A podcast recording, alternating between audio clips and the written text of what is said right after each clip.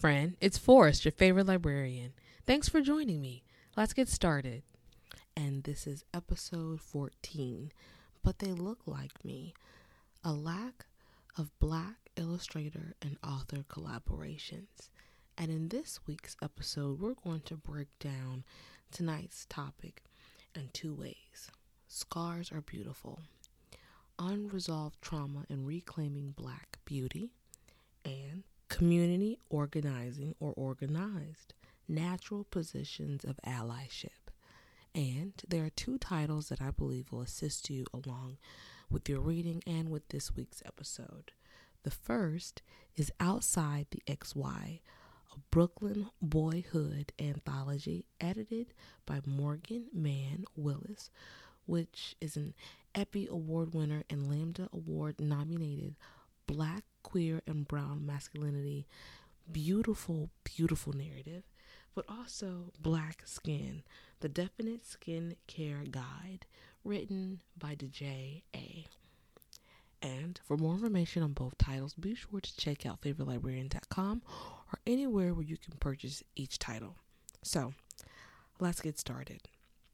You know, episode 14, But They Look Like Me a lack of black illustrator and author collaboration is basically a part two of Measurement of Authenticity, where we explored in that episode how black illustrators and white authors or non people of color authors collaborate and may not provide an authentic contribution or illustration of black life or the black experience.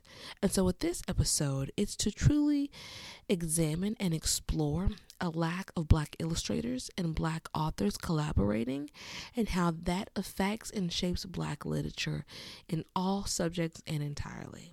So, first, scars are beautiful, unresolved trauma, and reclaiming black beauty. With this, first, I really, really utilize outside the XY, a Brooklyn boihood anthology. You know, with this title, it really examines black, queer, and brown masculinity. But, you know, first of all, before we examine the title, let me give you some background. First, about the organization, Brooklyn Boihood, but as well as the title, Outside the XY. You know, Brooklyn Boihood is a Brooklyn based national collective that organizes events, great collaborations, workshops, media projects, everything dedicated to embracing the dysphoria of masculinity and the spectrum in queer and trans boys of color. Their mission is to truly support black queer boys of color, but also communities as a collective and redefining queer masculinity through storytelling and community building, and also crafting, which I love. And they have some core members, which many are very familiar with. But for more information, check them out at brooklynboihood.com. That's B K L Y N, boy, B O I, hood.com. And you know, with Outside the XY, this is an anthology of over 50 stories, memories, ideas, essays, letters, even, and then also poems, examining what it looks like, what it feels like, and also what it is to inhabit masculine masculinity outside of cisgendered manhood for people of color in the world.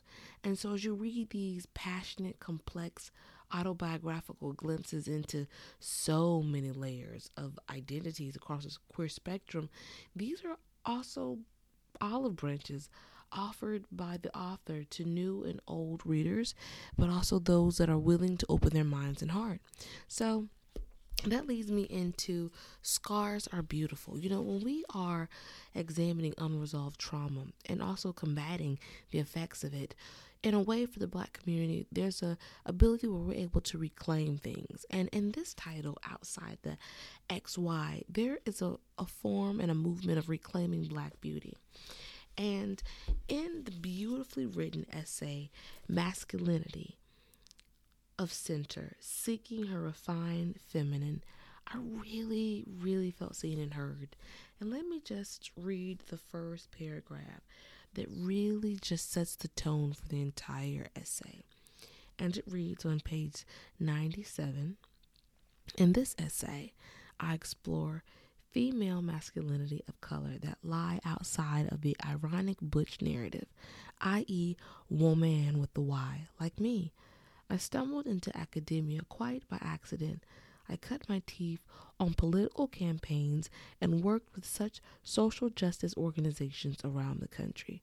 I'd always felt that the conversations that take place in academia spaces lack roots in the community I come from and live in.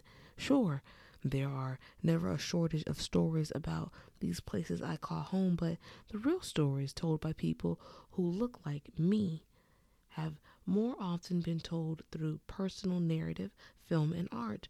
When I find myself sitting in the Gender Institute at the London School of Economics, I struggled at the absence of stories about people like me, queer women of color, along the masculine continuum whose lives and loves don't get the margin who don't get told who have to search for reflections in the stories of the margins of book of butch narratives the constant sidekicks or the stereotype footnotes of minority masculinity. So i set out on a quest that has led me all the way to this book and in your hands. I had some amazing conversations along the way. When I set out to write, I realized that I didn't even have a language and needed to reach out to my community, though I longed and knew what Butch meant thanks to my Butch elders. Even though I called myself Butch, all around me there were signals that this was not supposed to look like, and the word fully reflected who I was. One of my first conversations and it continues about and with an activist that she pronoun using stud echoed this unease with such and many of us take up in the mantle of butch and how it how they define how they identified as a stud in growing up with their examples either aggressive or masculine centered moc and also the compassion around such you know masculine of center recognizes the cultural brethren and depth of identity for lesbian and queer women who tilt towards the masculine side of gender scale. And the term includes a wide range of identities such as butch stud, ag aggressive tom, boy, dom, a list of things. And so with this title, it gives insight on how you can navigate with your identity and receiving and recepting love, but also 20th century lesbian culture and recontextualizing butch and lesbian culture, and also queer culture for cisgendered and women, whether you are identifying with the feminine energy or along that spectrum. And so, with its depiction of rich history and legacy, the image of what Butch looks like in popular media and academic writing, and even in cultural representation, still is overwhelmingly white. But as we begin to create room within the existing narrative for young women of color to explore intersections of gender and race as critical sites, this also helps to inform us of what identity truly is for the individual and as a whole. So when we refer to masculine of center as a space to unify all of vibrant, transformative, masculine, and gender ways of knowing, we also build a social and political power together. So there's ways where we're able to reclaim areas of black beauty, but also to combat icons of white female masculinity that also build the culture for black for excuse me that built the culture for gender identity and les and lesbian gender in many forms including butch identity feminine identity female masculinity.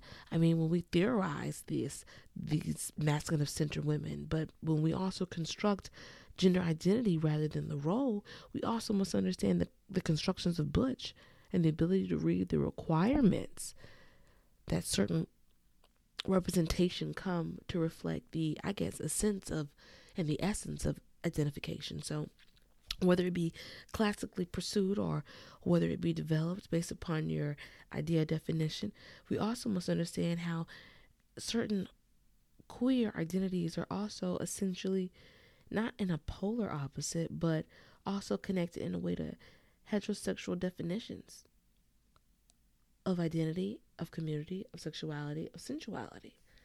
And so I believe with this title, Outside the XYZ, you're able to really examine the history, the lineage, the origin, but also the usage and the theology But you know, there's also a portion in this book that really resonates with me when we examine how scars are beautiful and how unresolved trauma really constructs how we define beauty, but reclaiming such. But there's also one about healing legacies of trauma and abuse in the queer community. You know, with this title, there's one passage, and it's also entitled as what I've also mentioned as a portion of Scars Are Beautiful. With I learned it from watching you. This passage on page 293 really helps you to see how certain not struggles and fear construct identity, but how many attach fear and struggle with their identity. And so let me read the opening passage of this beautifully constructed narrative that I love on page 293 and outside the X, Y, and Z. It says, Who taught you to hate yourself? Which is a line that mm, beautifully resonates throughout all the Audre Lorde re- narrative and rhetoric that you'll ever read. And also with James Baldwin. But it says, Who taught you to hate yourself? Malcolm words had me locked in his 1962 speech, hungry for more of his anti white supremacy shade. At the time, I was a daughter of the golden era of hip hop. Public Enemy, X Clan, and Boogie Down productions were heavily involved with the shaping of my critical consciousness. I grew up in California, a certified tomboy. I was the fastest girl on the track team, the best break dancer in my crew, the dopest rapper in the cipher. I was one of the best and exploring among the boys I had ever met. When we started exploring our little sexual selves, I noticed a small tingling in my body that happened every time I had a sleepover at a girl's house. The tingling was somehow related to the feeling I got when watching Prince videos, particularly inexplicable yumminess I felt when Wendy and Lisa appeared. The way they swayed together in unison to the Minneapolis sound was similar to the humping my friends and I would do when we when our parents left us to our own devices. This in 1984 and crack cocaine had landed in our neighborhood in my house. Many parents were suspicious and suspiciously gone at night, and us kids found comfort and normalcy in each other. Chosen family. Is this lukewarm enough? Yes, Lisa. Shall we begin? And it continues along the adolescence journey of exploring sensuality, sexuality, but also the boundaries of what we consider or define as our queer identity. And to find, you know, not only forgiveness in this, at first is through this author's narrative, to admit to yourself and then to your community that at times a womanist or a womanizer, a healer, a heartbreaker, and as socially conscious yet as controlling human beings in any relationship. Some of our most passionate relationships, especially for queer women, are with other women who have similar contradictions and patterns. In fact, for many of us, pattern with being survivors of abusive relationships, interactions, or partner abuse, or even as descendants or those that have parents of addiction or addictive personalities or violent behaviors, we develop relationships with intimate partners that express violence in so many ways that painful love suffering is a normalcy for us. But yet, like myself, your favorite librarian, as a magical woman for magical women around the world. There are powerful forces within us and in the communities that we maintain that, with a touch of madness, could really provide us balance, not only publicly or personally or with our political identities, but in all the ways that we view ourselves and how others view us. So, with this book, Outside the X, Y, and Z, I really want people to examine how when you're able to express your vulnerability, not your hypervigilance, but your vulnerability and visibility, you're able to reclaim the spaces that are available to you, but unbeknownst to you, all spaces to express yourself and to, in a way, shine a Batman signal and light for others of like mind, of like hues, of like abilities, of like interest and passions to cultivate and to organize for a community to really build. And you know, in the book Black Skin, the Definite Skincare Guide, wow. Wow, wow, wow. First of all, I applaud. I simply applaud the author. You know, she is simply an expert. DJ A, and I hope I'm pronouncing her name correctly, is really an expert in black skin. Not only care, but the history and the the, the pursuit and the care and the mindfulness of how you view and value.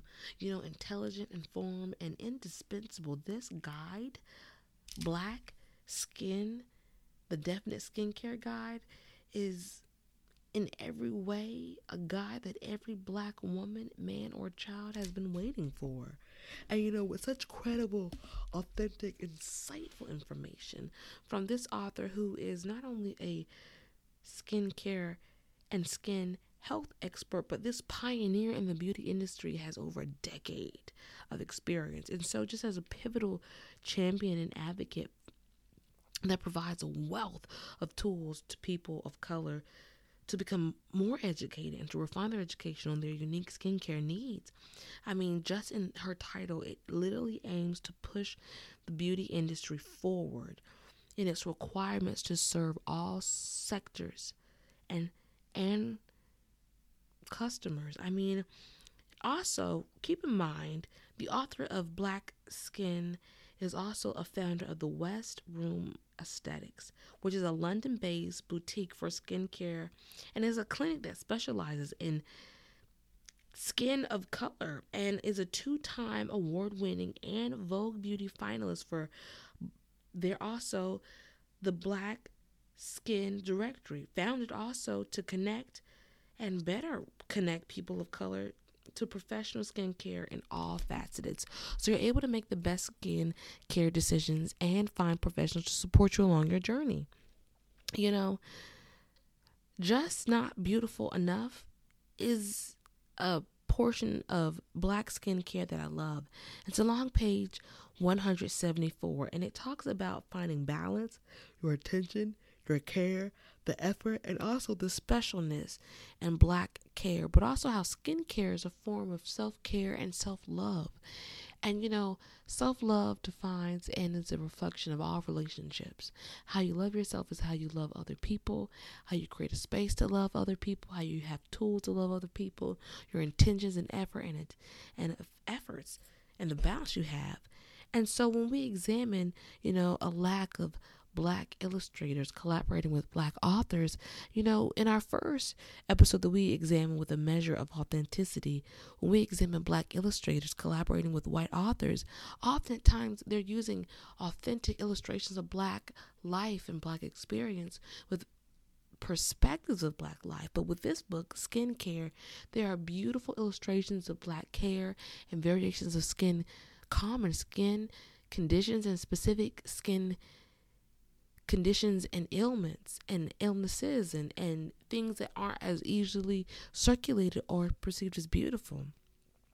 And when we see this balance, we're able to see an, a balance of not only black voices, black illustration, but also black life that is black art.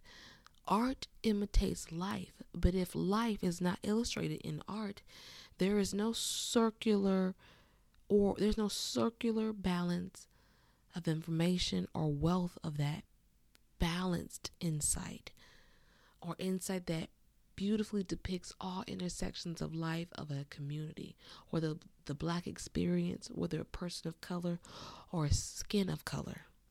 And so when we examine certain illustrators of black literature, and I have a wealth and some favorites. So if you're ready, write down or definitely pause this video, excuse me, podcasts.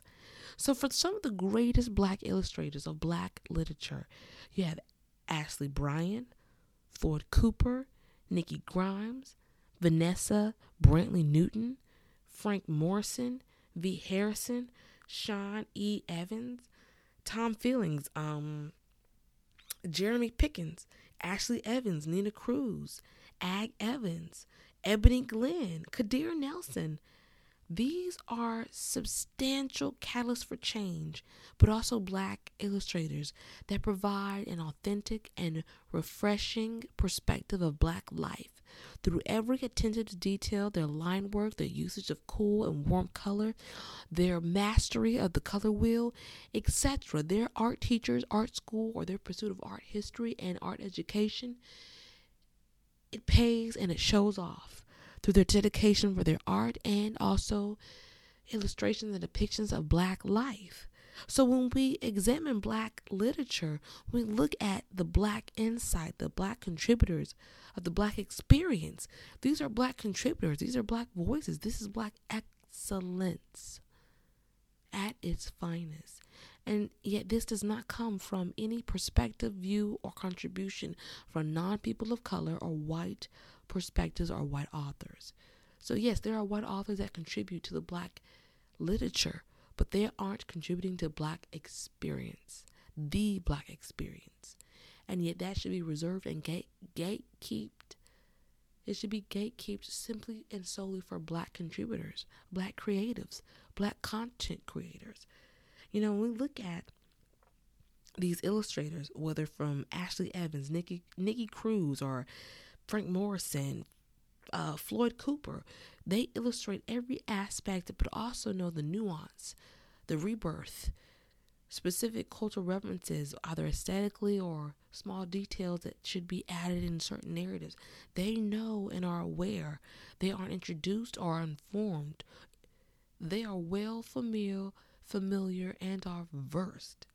And that leads us into our second portion for this week's episode community organizing or community organized.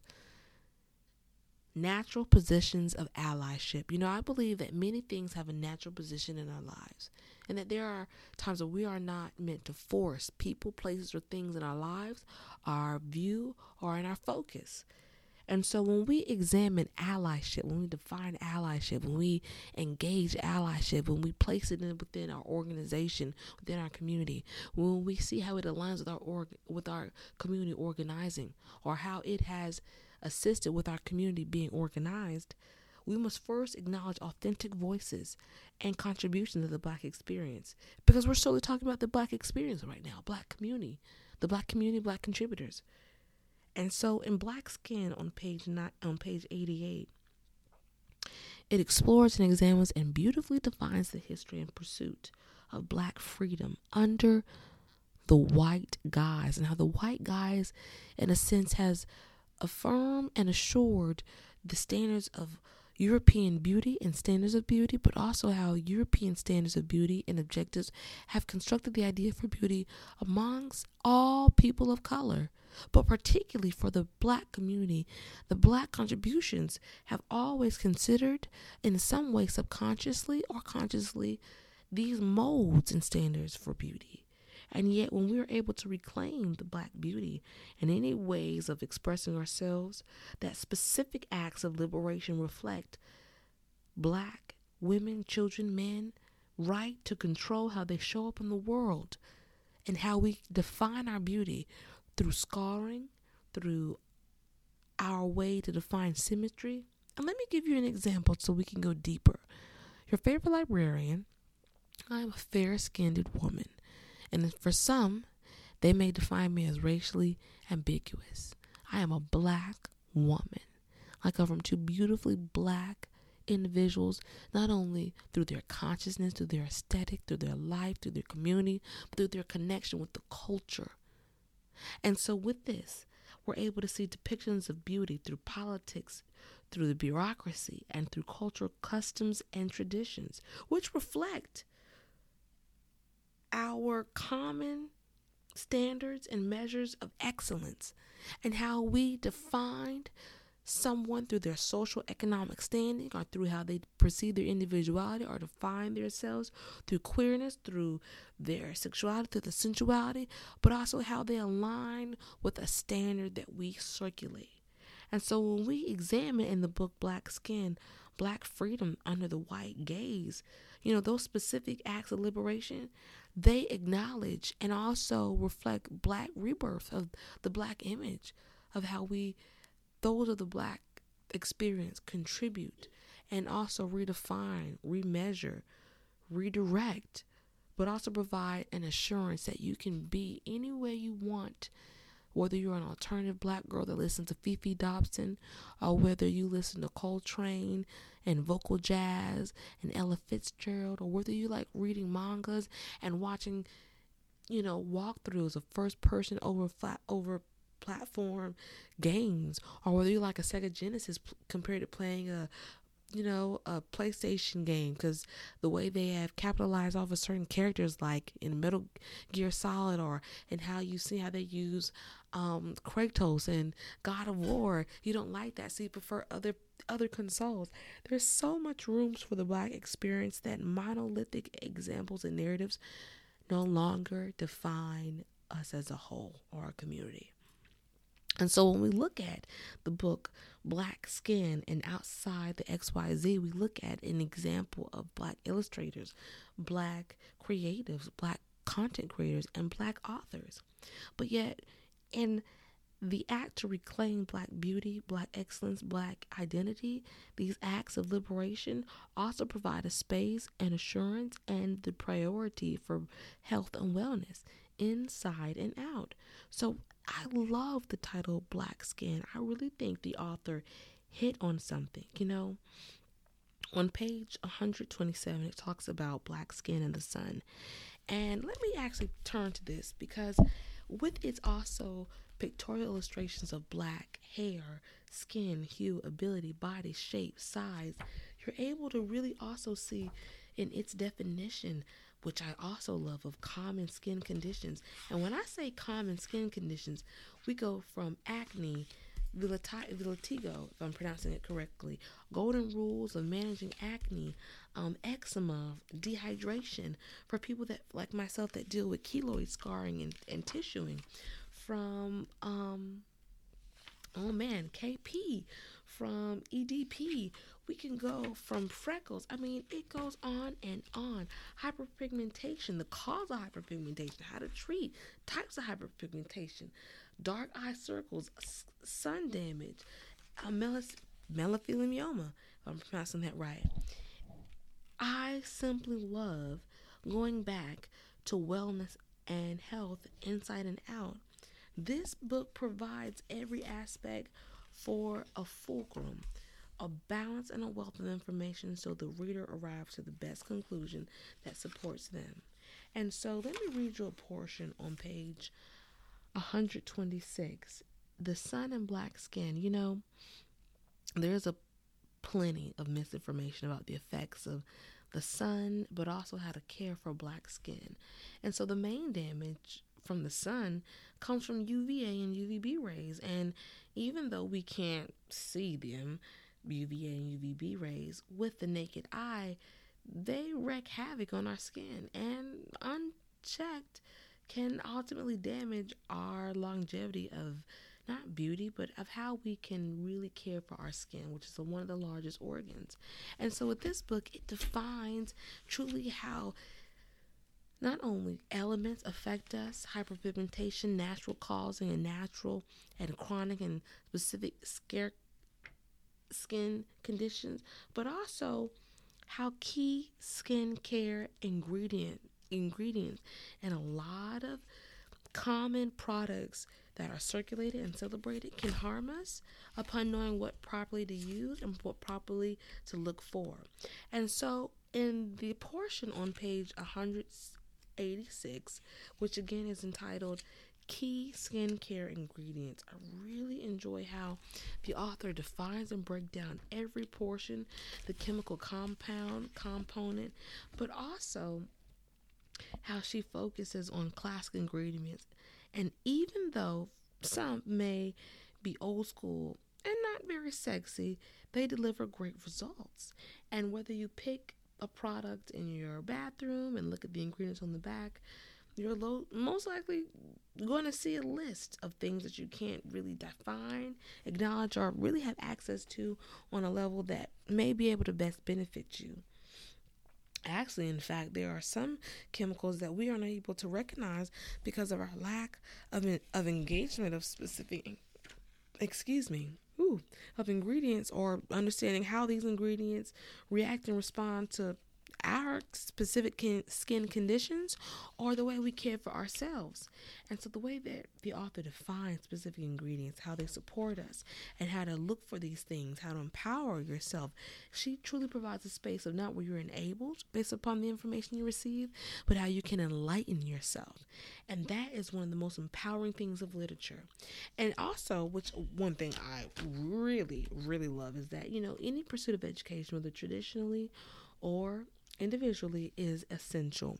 And so with this book, one thing I love with Black Skin is that it provides a product hall of fame. You know, everyone is on a different budget, but the author provides a base of advice for specific um, products, brands, and ingredients to use that will allow you to find a balance, rehabilitation, and also support in your journey for care, for love, and also for creating a time to just be loved on. And that's one thing I love about reading. You're not only feeding your mind, your body, but your soul. So on page 246, one thing I love is that it mentions about whether or not to go pro or to stay home. It examines affordability, accessibility, and the type of skincare providers to seek. And you know, with this portion of the book, Black Skin, whether or not to go pro or to stay home, it talks about there's no denying that skincare treatments can cost, yes, a pretty penny, but it lets you know how to navigate that so you can use your hard earned money for the good, not only for treatments, products, for, for possibly both. Whatever best defines the health, the regimen, but also gives you high quality treatments or regular on a regular basis. And so the question that we arrive when we examine affordability is basically treatment and products and the longevity, the long term of affordability, uh, mostly of a concern is that how and what does the commitment look like, especially with specific practitioners and providers of skincare, health, and of products. And with this book, it defines not only how to look, what to look for, the best beauty therapists, choosing the best skincare professionals, but different types of skincare providers and how and also words of warning, insight, and also great guidance, whether it be treatment, products, insight, history, or what to look for.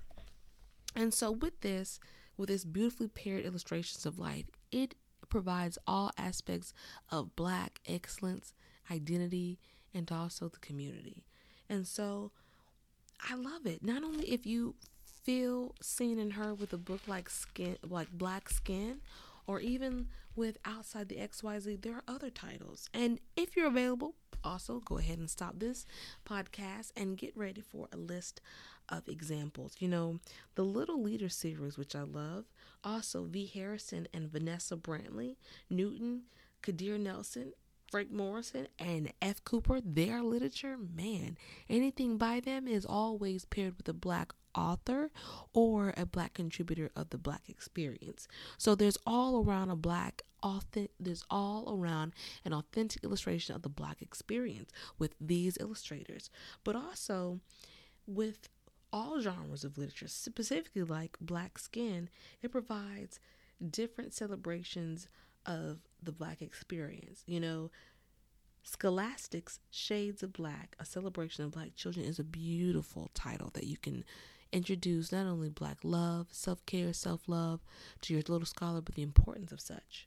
There are other titles like Her Story by Virginia Hamilton, illustrated by the Dillons, Leo and Diana Dillon, and also naturally Shuri, which is a part of the Marvel series.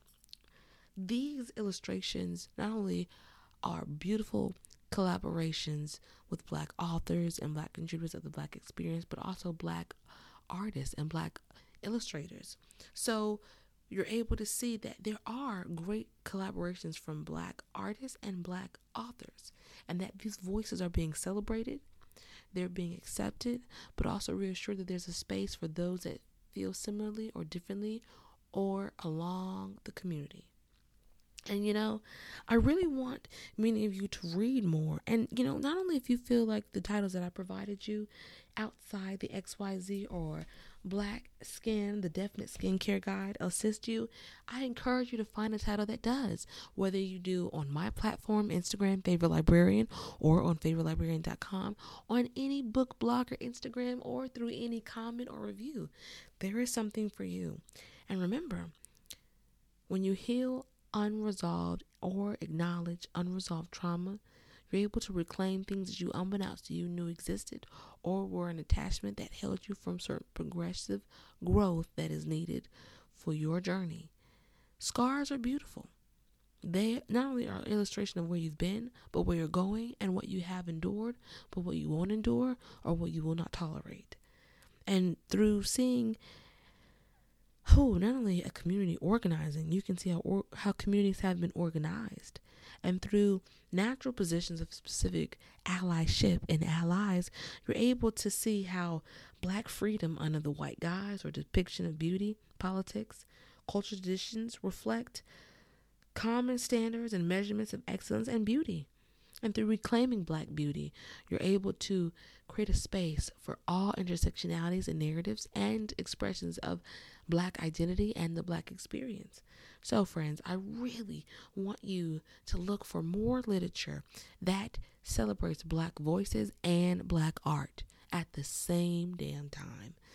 Not only should we not only read and consider white authors that provide a perspective and contribute to black literature, but you should prioritize love and celebrate black authors and black illustrators individually and also look for their collaborations. I really have enjoyed sharing my insight with you this week. You know, it's been fun meeting with you all again. Episode 14 What They Look Like Me, a lack of black illustrators and a black author collaboration episode has been wonderful. And I'm excited to see how this week episode resonates with you. And in the meantime, continue to check out Favorite Librarian on Instagram as well as favoritelibrarian.com. As always, there is something for you. Continue reading. As always, this has been wonderful and fun. Remember, friend, you are not alone. There is something for you. Continue to read. And if you need more black or queer literature, check out my website, favoritelibrarian.com, or my Instagram, favorite librarian. Until next time.